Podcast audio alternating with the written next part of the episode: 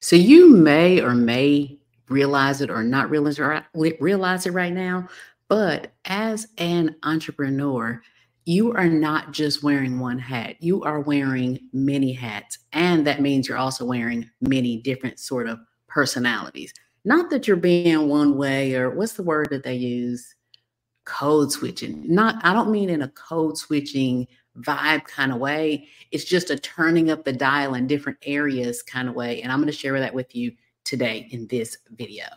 All right, so we're going to school today, y'all. I got my iPad and everything. So we're talking about five suggested, um, five five identities that you need to understand and absorb as an entrepreneur, as a coach. Number one, number one, and these are in no uh, order of significance, but you need to adapt and know what they are. Number one is to be an innovator, be a visionary, um, be able to look look uh, look past anything that could hold you back.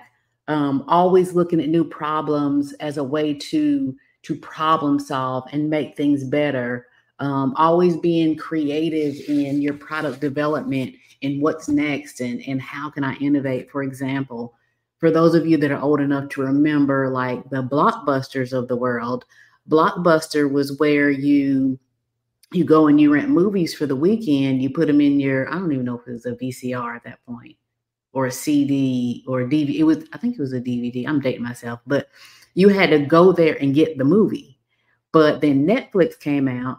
Blockbuster didn't didn't re-innovate, uh, didn't stay innovative, and so they are no longer. Some of y'all don't even know what Blockbuster is. So, as an entrepreneur, you have to always be thinking forward, be the visionary. What's next? How can we innovate? How can we be better? And now people don't have to leave their home to watch a movie. They can just have Netflix and watch a movie.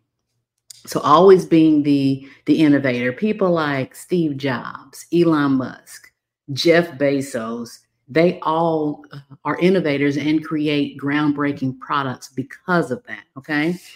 Number two, number two is, and I don't necessarily like using this word, you guys. It is, because my husband knows that I don't like this word. It's the hustler. Okay. You got to have some hustle in you. I don't like to sit and say, oh, yeah, I'm, I'm a hustler, baby. You know, I don't, I don't want to live a hustler grind kind of existence because as the calm me that I am by nature, hustle, hustle, hustle, hustle, hustle, bustle, hustle, bustle, hustle, bustle, hustle, bustle. Doesn't work for me. You got to know what works for you. You know, you got to know what what stresses you out, it makes you anxious. However, as an entrepreneur, as a coach, I got to have some hustle game in me. You got to have some hustle game in you so that you know when it's time to turn up the dial you can turn up the dial. That doesn't mean you have to be hustling all the time, but you got to have that hustle in you. You know, that's that that's that like relentless work ethic. Like when it's time to get it done, you know how to get it done. You're willing to do whatever it takes to make it work. Being persistent when you when you face obstacles, not not crushing, you know. Um especially this is especially true in in in two different areas. I want to say beginning as an entrepreneur, for sure, you have to have the hustle. But then it kind of, you kind of begin like this hustle, hustle, hustle, hustle. And then it kind of levels out. And then you can you can chill, but then somebody may come in and take over, and then you hustle, hustle, hustle, hustle, and then it kind of levels out. Well, if you're aware that there are the stages of build, rest, build, rest, you can kind of manage that a little bit better and make your your rest time if you will for lack of a better word not last so long that you fall off your game right so my my rule of thumb there is don't hustle all the time but know how to get it when you need to get it y'all with me all right number three number three is you need to have the identity of a leader. Leaders, you know what leaders do? The main thing that leaders should shoot to do is lead. Leaders create other leaders. They don't wait. They take action. Okay. Leaders also inspire, we we motivate, we rally around our team, we bring the vision, knowing that we can't do all the things alone.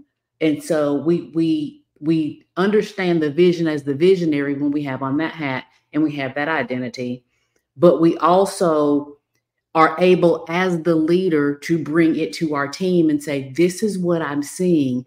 This is the part that you need to take. This is the part that you need to take. This is the part that you need to take. And you know, if if one person is doing their part out of our 12 person team, or two people, or three people, or four people are doing their part out of our my 12 person team, that's how many people I have on my team. It's not going to work all 12 people have to be doing what they're supposed to be doing for it to work. So, as a leader, you have to see that visionary hat and then you have to lead them in that. Also, as a leader, and this has to be learned for a lot of people, for me too.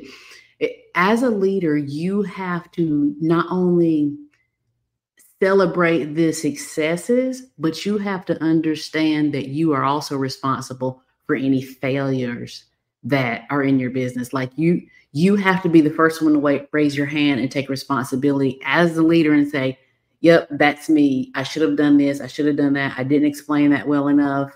Um, I should have let you guys know this. This is this. I wasn't clear enough.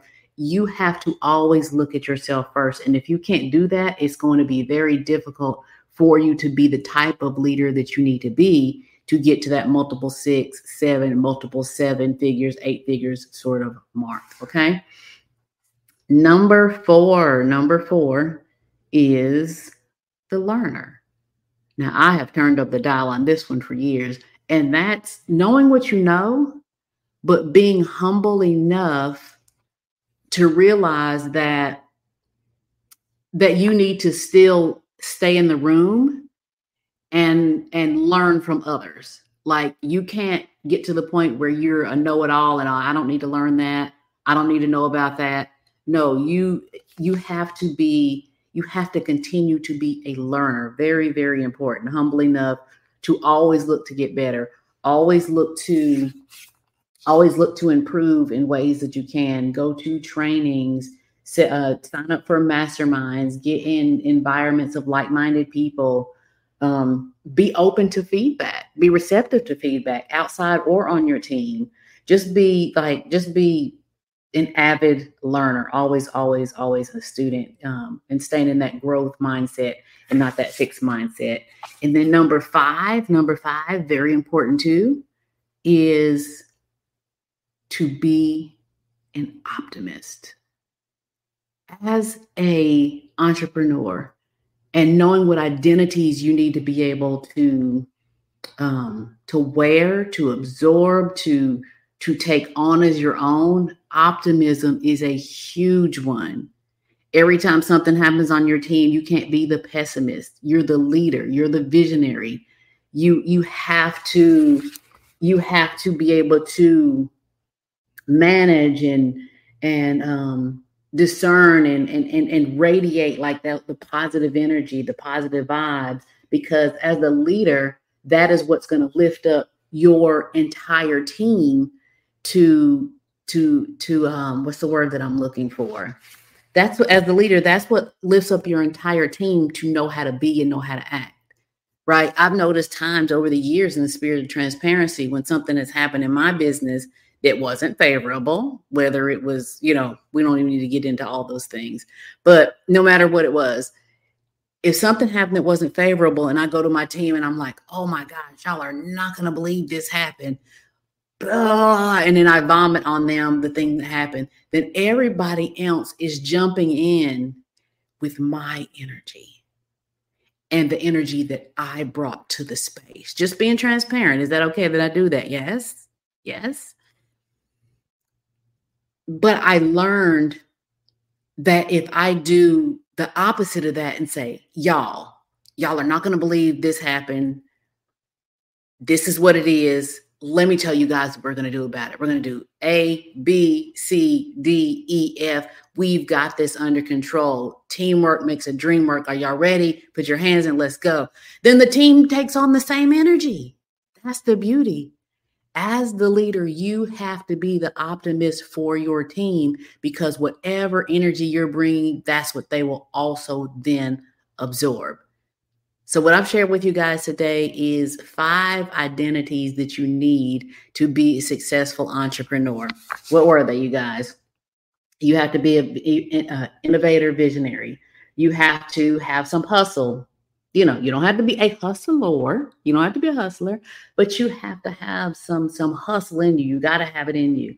Um, that's number two. Number three was being a leader and leading in the way of a leader. Number um, Number four was being in optimist. Well, I think I have one twice. I don't know, but we're already at 10 minutes and I didn't want this video to go to 10 minutes. So there's that.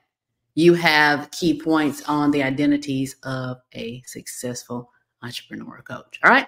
See you guys next time.